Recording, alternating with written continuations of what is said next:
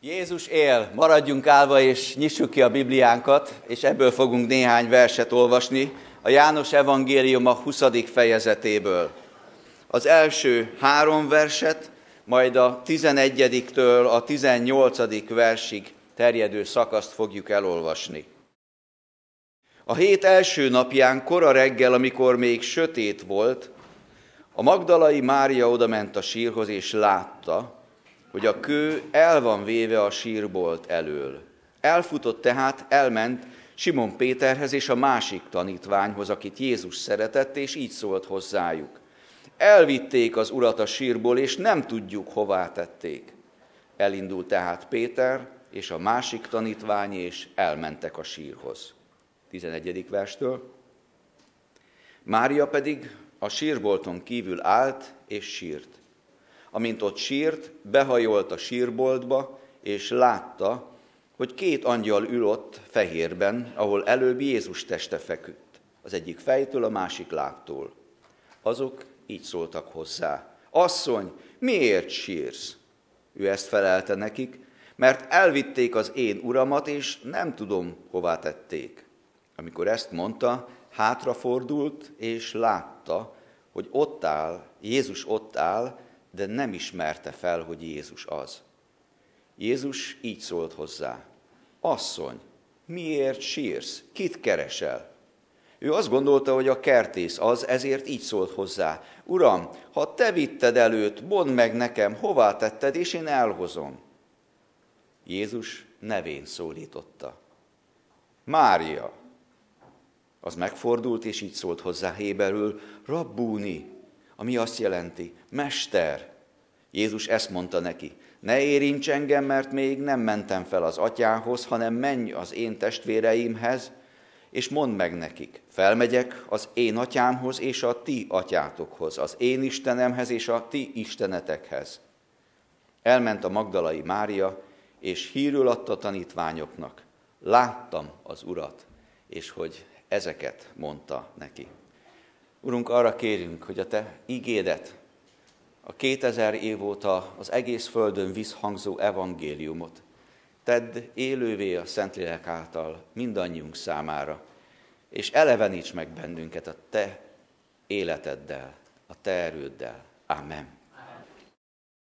Húzzátok a harangokat, ez most bennem van de nekünk eh, nem harangot kell húzni, tudomásom szerint itt eh, Budafokon nem épült még harangtorony, és nem is tervezünk találni ilyesmit. Valahogy másféleképpen kell ezt tennünk. Eh, talán úgy, ahogy a Péter apostol, meg a többi is, mások is írnak is erről, meg tették is ezt, hogy hirdessétek az ő csodálatos dolgait, hatalmas tetteit. Hirdetni, elmondani, valahogy eh, beleélni ebbe a világba, megélni azt az életet, amit adott, és továbbadni azt az üzenetet, amit kaptunk tőle. Azért, hogy Jézussal lehessen találkozni, hogy Jézus megismerhető, felismerhető legyen a ma embere, a jövő embere számára, azért, hogy Jézussal való találkozás által Jézus erejének Jézus személyének a szívünkbe fogadása által új életünk, örök életünk lehessen. Ugyanakkor 2000 éve hangzik ez az üzenet, és mégis a világ jelenleg élő 7 milliárd, bő, közel 8 milliárd lakosú földbolygónak egy igen jelentős része nem ismeri Krisztust, nem követi Krisztust, nem hisz benne, és nem foglalkozik vele, talán még soha nem is hallott róla nagyon-nagyon sok ember. Sokan-sokan, akik pedig hallottak róla valamilyen formában, pedig nem ismerték még fel, nem látták meg, nem vált számukra azzá, aki számunkra. Krisztus az élő Isten fia. Mi az oka annak, hogy sok-sok ember nem ismeri fel őt.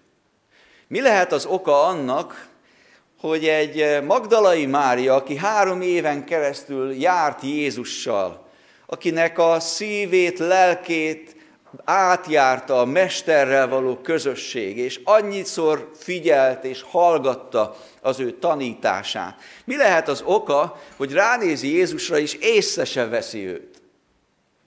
Mi lehet az oka annak, hogy vannak emberek körülöttünk, akik lehet, hogy aranymondásként fel tudnák mondani a legtöbb bibliai történetet, Jézussal, Istennel kapcsolatos legfontosabb igazságokat. Ezzel együtt nem látják benne azt, hogy ezzel bármit nekik kezdeniük kellene, és nem ismerik fel őt. Mi lehet az oka annak, hogy a ma világában a húsvét, amikor zengi mindenfelől a keresztény egyház, hogy miről is van szó, és az egész világon fogható csatornákon, média kommunikációs eszközökön keresztül is terjed Jézusról szóló jó hír, mégis a legtöbb, vagy nagyon sok embernek vakfoltja van, és nem látja Jézustól Jézust, vagy a történetekből Jézust. Miért nem ismerjük fel őt? Fedezzük fel őt. Magdalai Mária telve volt fájdalommal, telve volt bajokkal, sírt, könnyel volt tele a szeme. Volt egy elképzelése, miközben összetört a szíve nagypénteken, de volt egy elképzelése, hogy mit fog tenni Jézusért, a mesterért. És egyszerűen az is szerte foszlott. Hát már semmilyen nem marad. Hány és hány embernek a fájdalom, a szenvedés, a megpróbáltatások, az elképzeléseiknek az összeomlása okozza azt, hogy egyszerűen nem tud kilátni belőle. Lát valamit, de nem lát túl rajta. Látja a bajait, a nehézségeit, a félelmeit, a fájdalmait, a betegségét. Látja a háborút, a nehézségeket, mindenféle zűrzavart ebben a világban, és összeszorul a szíve, és összeszorul, beborul a szeme, és nem lát tovább ezeknél. Aztán hány és hány olyan ember van, aki pedig talán úgy van, hogy annyira elfoglalt, és olyan sok minden dolog járja a gondolatát, az agyát, hogy hogy egyszerűen nem látja, nem látja meg Jézust. Szokásaink, gyakorlatunk. Hány és hány ember, akár most az ünnepek során is, darálja azokat a dolgokat, mit kell lenni, hogy kell lenni, mit kell csinálni, hova kell menni, hogy kell megélni ezt az ünnepet, de közben, miközben megteszik ezeket a dolgokat, amik szokások, amik külső gyakorlatok, amik önmagában nem rosszak, de ha üresek, akkor üresek. Akkor nincs benne a Krisztus. Felfedezzük-e? Felfedezzük benne a, az élőt. Meglátod-e? Meglátjuk-e az élőt? Időnként nekünk, hívő keresztény embereknek is nagyon komoly problémáink vannak azzal, hogy meglássuk az élő Krisztust. Úgy telve vagyunk a magunk tudásával, meggyőződéseivel. Hozzám szegezték, volt, hogy riporter, volt, hogy más, mások a kérdést, hogy mit gondolok az ukrán-orosz konfliktusról, és arról, hogy mind a két oldalon egyházi emberek is vannak.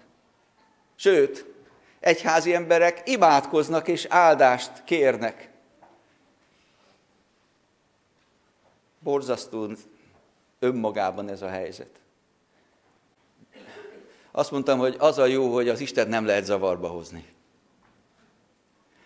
Mi zavarokat tudunk csinálni saját fejünkben, meg egymás között, meg magunkban, de Isten nem lehet zavarba hozni. Ő pontosan tudja, hogy hol áll. Nem egyikünk vagy másikunk pártján áll, egyikünk vagy másikunk mellett a másiknak az ellenében. Nem.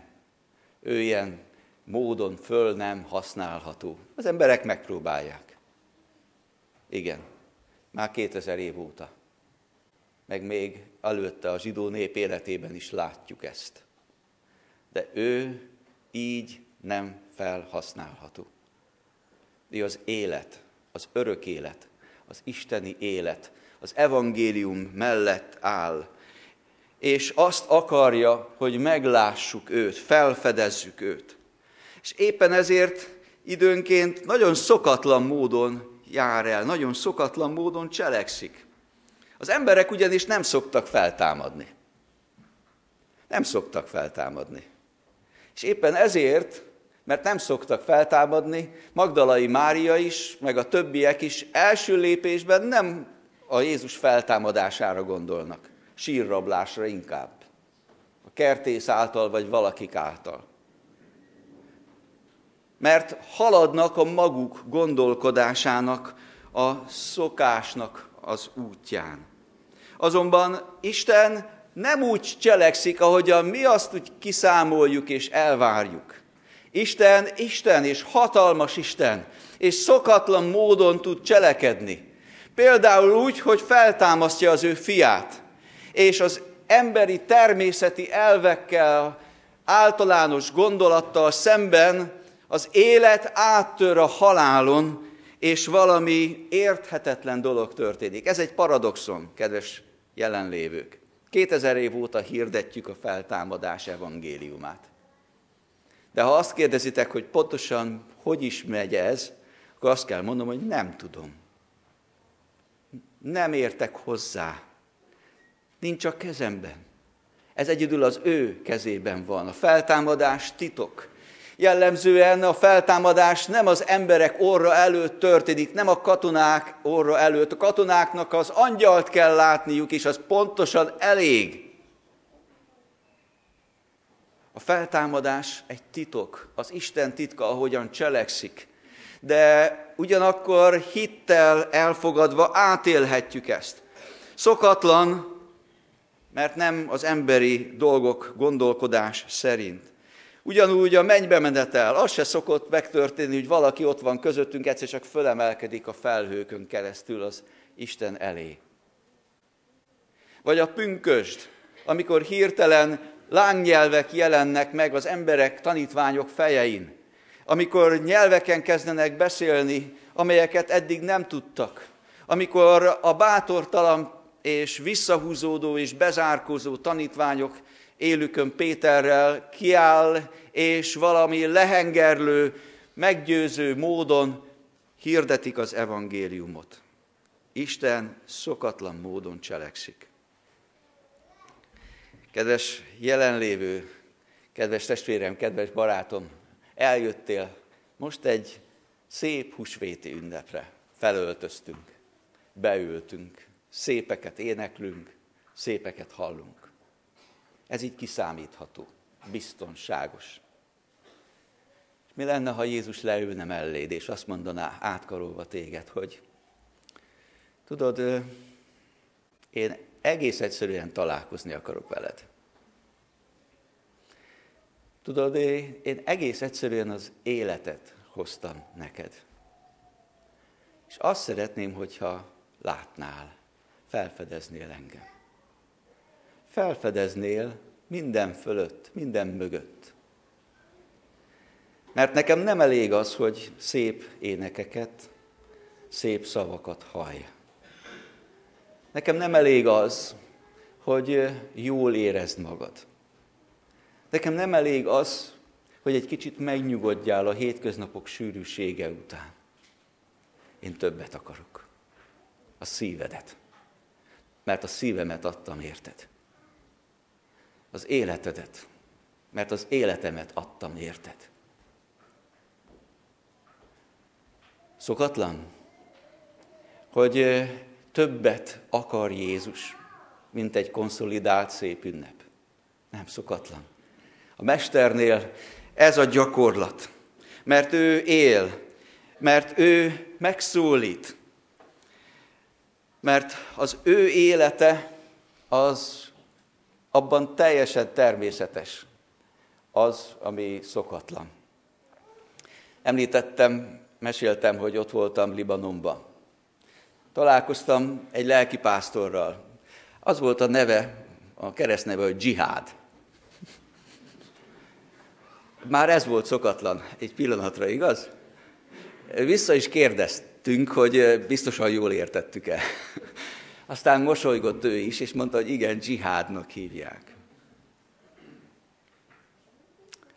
Aztán az volt a szokatlan, hogy elmondta, hogy hát 12 éves korába tért meg és merítkezett be. Akkor elkezdtem vakarni a fejemet, mert emlékszem, hogy 11 éves koromban tértem meg.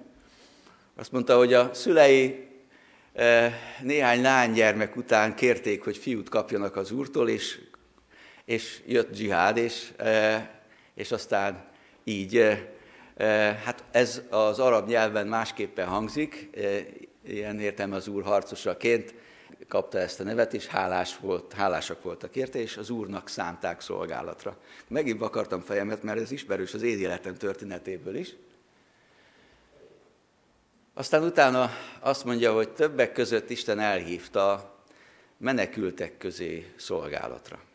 És elmondta azt, hogy hogyan tértek meg olyan emberek, imámtól kezdve, mindenféle emberek, akik Krisztusnak adták az életüket, és százak és százak jöttek Krisztushoz, azok közül, akik menekültek. És mindenféle küzdelmeken keresztül mentek. És az egyik nagy küzdelem az volt, hogy amikor az egyik ilyen fiatalember, aki nagyon beágyazott volt, őt aztán az anyján keresztül néhány fiatal ki elhívta, és aztán úgy helyben hagyták, hogy nyomorék lett. De ezzel együtt ez a fiú hirdette az evangéliumot a maga körében és aztán újabb és újabb hullámok tértek meg ebből, ebben a közösségben is. Most fiatalok és, és nem csak fiatalok élik azt, hogy, eh, hogy dzsihád vezetésével egy keresztény gyülekezetben szolgálnak egy muzulmán táborok közepette, vagy e, e, szíriai táborok közepette, rettenetes szegénység és megpróbáltatások közepette. És hogy hallgattam végig ezt a történetet, azt mondtam, hogy hát ebben nem sok szokott és olyan átlagos dolog van. Rengeteg fordulat, és rengeteg szokatlan. Igen, mert ilyen az Isten.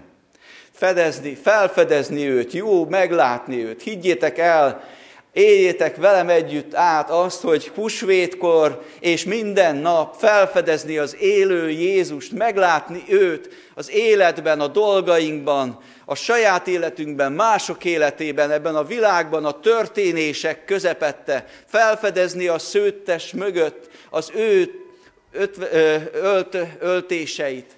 Ez fantasztikus dolog, látni az élő Krisztust. Hozzáteszem, hogy nem is igazán jó talán az a kifejezés, hogy felfedezni. Mert a felfedezés előtt van egy lépés. Mert Magdalai Mária sírós szemmel csak a kertészt látja. De amikor a kertész megszólítja, azt mondja Mária. Nevén szólítja. Leleplezi önmagát. Akkor egyszeriben hirtelen ismerőssé válik, akkor lehullanak a szeméről, az agyáról a ködök, és egyszeriben lát akkor, amikor az Emmausi tanítványok búskomor, lehorgasztott fejjel ballagnak Emmaus felé, és arról beszélnek, hogy mi minden veszett el, melléjük szegődik valaki, egy harmadik, kezd beszélni az Isten dolgairól, ezek csak hallgatják, isszák a szavai, de észre se veszik, hogy Jézus az, akit három éven keresztül követtek. Aztán mikor Jézus megtöri a kenyeret, és odaadja nekik. Egyszerűen leleplezi önmagát, ugyanazt csinálja, mint azt megelőzőleg. Önmagát mutatja be. Leleplezi önmagát. Vagy ha János evangéliumát itt, az olvasott szakaszt egy picit tovább olvasnánk, egy fejezettel azt olvashatnánk, hogy a tanítványok elmennek talán úgy lehet mondani, hogy hát mi más csináljunk, elmegyünk halászni. Elmennek a Tibériás tengerre halászni, már a feltámadás után, de még a, a pünköst előtt, és egész éjszaka nem fognak semmit. Ez olyan ismerős. Aztán megáll valaki a parton, és azt mondja, van valami halatok? Sikerült? Hogy ment a halászat? Azt mondják, hogy hát egész éjszaka. És azt mondja, hogy tudjátok mit, vessétek ki a hálót a hajó jobb oldalára, a másik oldalra. Kivetik, és egyszerűen megint tele lesz a háló. Ez megint ismerős. Erre mindenkinek egy pillanat alatt, mint a villámlás, végig fut a fejében, a szívében. Az Úr az!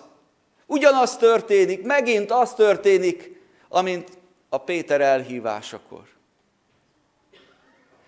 Jézus az, aki leleplezi magát, és tudjátok, azért teszi, mert találkozni akar velünk, mert azt akarja, hogy lássuk őt, és láthasson bennünket, velünk legyen, közösségben legyen. Azért akar, mert cselekedni akar bennünk és velünk. Husvét üzenete nem csak arról szól, hogy visszaemlékszünk valami régi történetre, ünnepelünk valami régi nagyszerűséget, hanem arról szól, hogy az élő Jézust látni akarjuk itt és most. Látni akarom az életemben, a te életedben, a mi életünkben, a jövőnkben. Az élő Jézust felfedezni azon keresztül, ahogyan ő leleplezi magát. Neked is. Említettem, hogy a sok étel között nem tudom, hogy mi volt az, ami segített abban, hogy egy kicsikét, hogy is mondjam, gyorsabban igyekezzem hazafele. Amikor kiértünk a reptérre reggel, akkor úgy éreztem, hogy ott mindjárt rosszul leszek, egy nehéz éjszaka után, és hát gondoltam, hogy hát ha én most itt rosszul leszek, akkor az olyan látványos lesz, akkor engem ott fognak, vagy hét, két hétig, egy hétig, mert biztos azt fogják nézni, hogy nincs-e valami vírus bennem, mármint olyan vírus, ami, amit ott akarnak marasztalni. E, és hát mondom, hát nekem vissza kell jönnöm ezer ok miatt is. Aztán e, a társaim, akikkel együtt voltunk, e, mondták, hogy imádkoznak értem. És ott imádkoztunk a sorban állva. Egy pillanat alatt nem múlt el, de azonnal észrevettem a hatását. Azonnal jobban lettem. Tudjátok, ez nem csak beszéd, nem csak mese az, hogy ő él, hanem valóság, élet. És az ilyen dolgokban is, másmilyen dolgokban is megtapasztalható az ő jelenléte. Belegyúl az életünkbe, és ha kell, akkor megemel, fölemel bennünket, akár a betegségből, a megpróbáltatások között. Látni, felismerni, felfedezni az élő Jézust. Máriának azt mondja Jézus, hogy ne érints, most még ne, ne akarj marasztalni most nagyon lelkes vagy, örülsz, én hazafele tartok és majd ott fogunk találkozni. Úgy igazán. És mondd meg a többieknek is, hogy merre megyek. Ne érints, úton vagyok. És majd ott megláthatjuk őt. És eszembe jutott János apostolnak egy másik látomása, jelenése, átélése, a jelenések könyvének az első fejezetében olvassuk a 10-től 16 versekig terjedő szakaszban azt a mennyei látomást, amikor János apostol a Pátmos szigetén van, és bepillantás nyer a mennyek világába. Látta egyszer Jézust itt ezen a földön. Aztán látta a feltámadottat, akiben valamilyen mértékben már látható lett az atya dicsősége aztán kijelentésben, látomásban, elragadtatásban egyszerre csak látja ott a mennyek kapujában az élő, a teljes hatalommal fénylő Jézust, akinek a tekintete olyan volt, mint amikor a nap teljes erejével fénylik, azaz belenézhetetlen, hangja olyan, mint a nagy vizek zúgása. Olyan hatalmas és olyan fenséges volt, hogy egyszerűen szinte holtra válik, és lábai alá elé esik. János apostol. Jézust, ami mesterünket, Rabbúni, így szólítja meg Mária. Ami mesterünket láthatod meg a mában. És ezen kész, keresztül készülhetsz és felkészülhetsz arra, hogy lesz egy nap, amikor minden tér meghajol. Mennyieieké, földieké és föld alattiaké. És minden nyelv vallja, hogy Jézus Krisztus Úr az Atya Isten dicsőségére. És minden szem meg fogja látni az ő hatalmát és az ő dicsőségét. Mert nem igaz az, hogy csak egy poros galileai messiás, mester. Nem igaz az, hogy csak a kereszten ki, ö, ott szenvedő ember.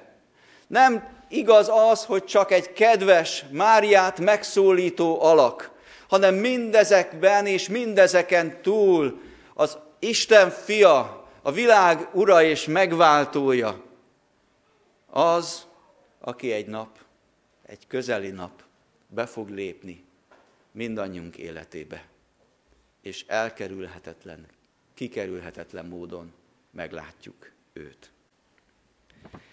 Fedezd fel az élő Jézust ezen a húsvét ünnepen, mert ő melléd ül, és azt mondja, a szívedet akarom, mert a szívemet adtam érted.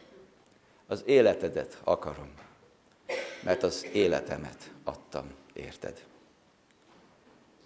Ismert fel az élő Jézust. Amen.